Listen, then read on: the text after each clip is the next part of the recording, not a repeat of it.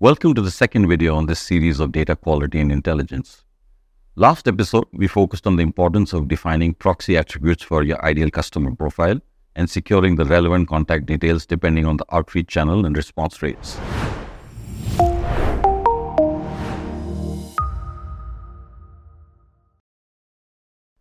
Now that the ICP attributes have been defined, let's delve into data accuracy issues.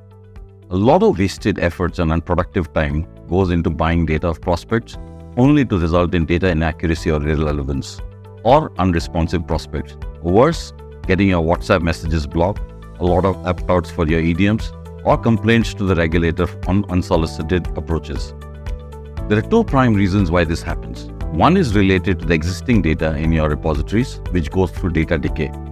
The other is related to third party sources, where the data accuracy is only good as how often they conduct data validations. It's extremely important to periodically validate the contact data to ensure that the target persona is still in the role or company that you are targeting. The company still exists, and which ones are going faster than others.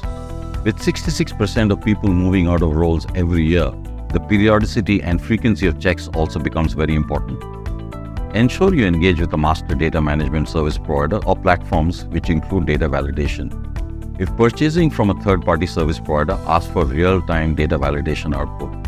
Email reachability checks and knowing if your prospect company has deployed some spam traps or catch all servers can greatly help your domain reputation. Tax filing checks will give you active companies in your repository and finally, mobile number checks and knowing the DND status will help you ensure that you are not calling somebody who's not supposed to be contacted. The other equally important aspect is that over a period of time, organization amass a lot of data. They're in different formats, the taxonomy is different, there's no standardization, there's a lot of junk.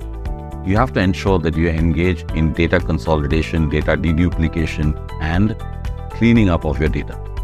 Comment on this video if you want to know what MDM platforms or services that can help you with data standardization, cleaning or validation, or even the nominal cost that it takes to do the data consolidation. Hope you found this video useful. We'll tackle the mysteries of what data enrichment and intent data means and whether you should be investing in them in the next episode. Stay tuned.